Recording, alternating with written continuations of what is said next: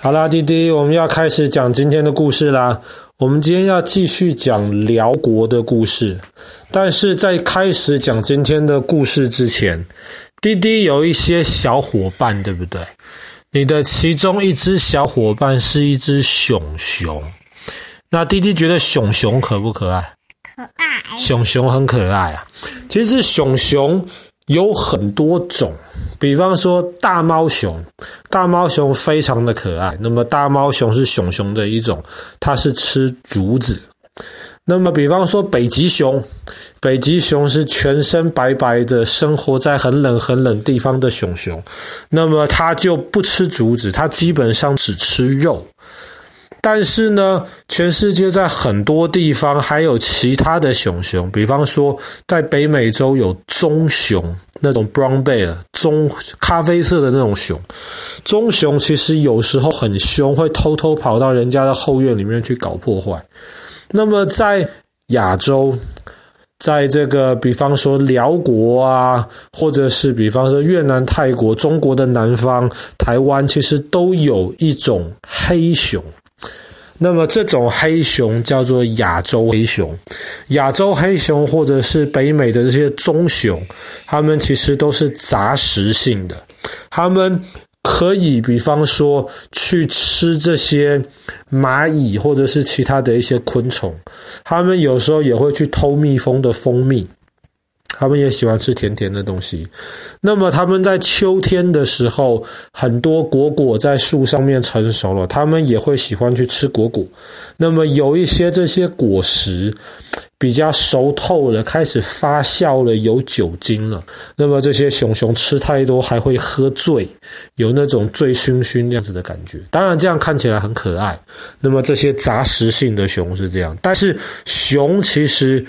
都可以很凶的，大多数的熊其实很胆小、很害羞，可是有时候当它真的生气起来的时候，很凶很凶。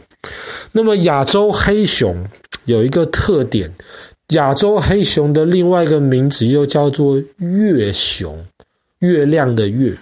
为什么叫月熊呢？因为大多数的亚洲黑熊，它的胸前都会有一个像月亮形状。白色的一片毛，所以黑色的熊熊，但有一个月亮形状的白色毛在胸口，看起来其实非常的醒目，所以这个就叫做月熊。那么亚洲黑熊呢，在亚洲非常多地方都很多，但是现在亚洲黑熊的数量其实在不断的减少。那么为什么在不断的减少呢？因为有猎人。专门去猎捕亚洲黑熊。那么在辽国这个地方，有一个专门的这种黑熊的护园，或是黑熊的保护中心。他们就是专门从这些猎人的手上，把这些黑熊们救下来，然后把他们带到这个保护中心里面去。然后观光客其实可以到保护中心里面去参观的。当然，因为这些熊毕竟有一定程度的危险性，所以我们只能站在一个距离，站在那个安全的地方看着它们。但是你会发现在那里面的这些黑熊其实都很可爱，它们看起来毛毛的。然后亚洲黑熊当然毕竟是熊，体型还是大，但是不像北美的那个棕熊体型那么大。然后很多的亚洲黑熊在那个保育园里面，其实都会有他们的一些玩具。比方说，黑熊最喜欢玩的是吊床，就是那种两边绳子绑在这个树上，黑熊就喜欢爬到上面去荡过来荡过去，喜欢玩吊床。那么亚洲黑熊的另一个特色就是它喜欢在树林，特别是在树上生活。亚洲黑熊它的后腿其实比较没有像这种北美的棕熊那么有力气，所以它很多时间它其他它其实喜欢爬到树上去，一方面适合去抓这些树上的果果，然后有时候你会发现，它们为了让自己在树枝上面。坐的或是趴的舒服来吃那些水果，他们还会把一些让他们不舒服的一些树枝给弄烂掉。所以特别在那个保育园里面，你可以看看得很清楚，那个树上面常常就会被黑熊好，好像挖了一个洞又一个洞。这些洞的形状跟大小，就是他们可以坐在上面，很舒服、很稳固的，然后去抓着这些果果，甚至抓这些树叶来吃。那么这些黑熊，他们喜欢住在哪里呢？他们其实最喜欢居住的地方，就是那些很大的树。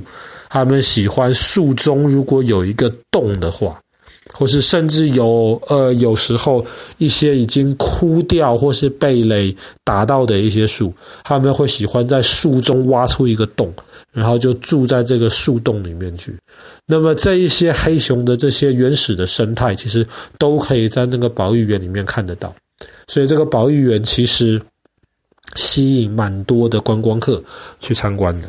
但是为什么有人要猎杀这些黑熊呢？很大的一部分原因，是因为有些人喜欢熊的那个皮，黑熊的皮皮毛可以拿来做一些这种衣服啊，甚至是一些皮包这种东西。但是最主要的原因是有人喜欢吃黑熊肉，或者是黑熊身上，特别是它的胆，胆是它身上的一个器官。可以拿来在传统中医里面是当做药用，叫做熊胆。熊胆和熊掌，就是黑呃黑熊的手掌跟脚掌。那么这两个是让黑熊被猎杀最主要的原因。我们先讲熊胆吧。熊胆是做什么的呢？其实胆这个东西很苦很苦。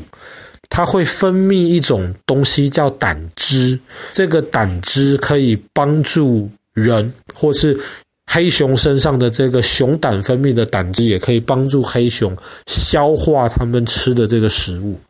但是传统中医就发现，熊胆有一个很特别的一个功能，就是它可以帮忙把一些身体里面不好的一些毒素可以清理掉。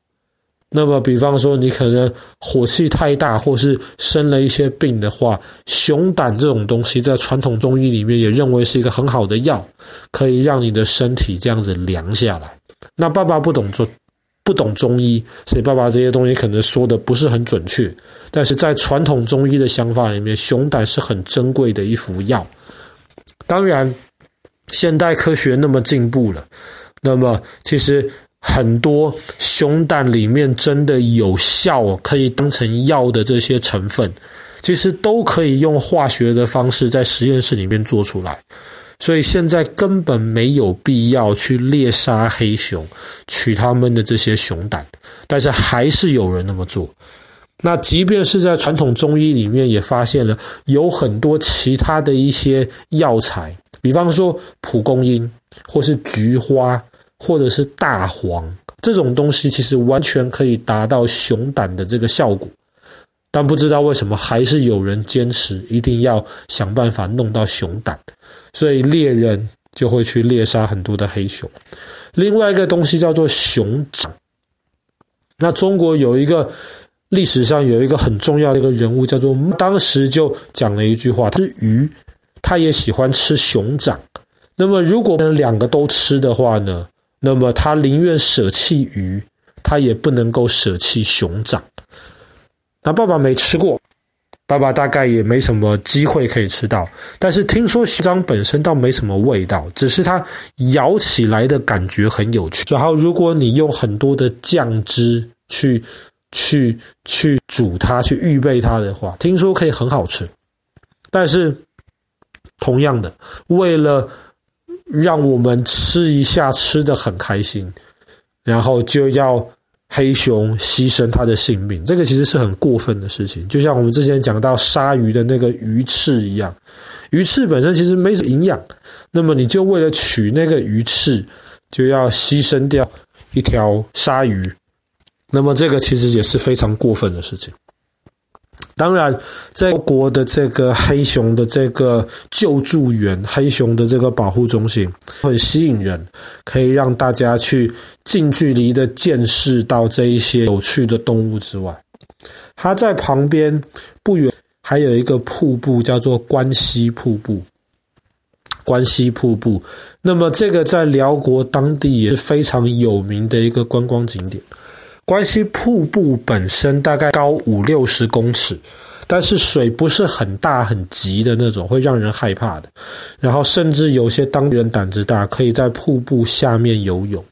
但是它瀑布真的美丽的地方，其实是在于说，它瀑布下面基本上是有一点像是土耳其卡帕多加的那一种感觉，它是一个一个那样子的那个池子，天然形成的一个池塘，然后里面是那种蓝绿色，看起来很漂亮的那种瀑布的这种水。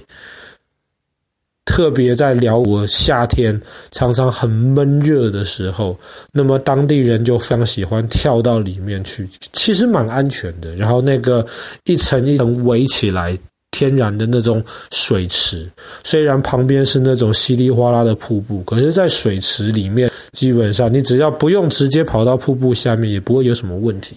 然后加上周围的风景其实很优美，所以那也是。跟这个黑熊的这个保育员一起吸引蛮多的观光客到那边去参观。好啦，那么我们今天的故事就讲到这边。辽国的这个关西瀑布以及旁边的这个关西的这个黑熊救助员。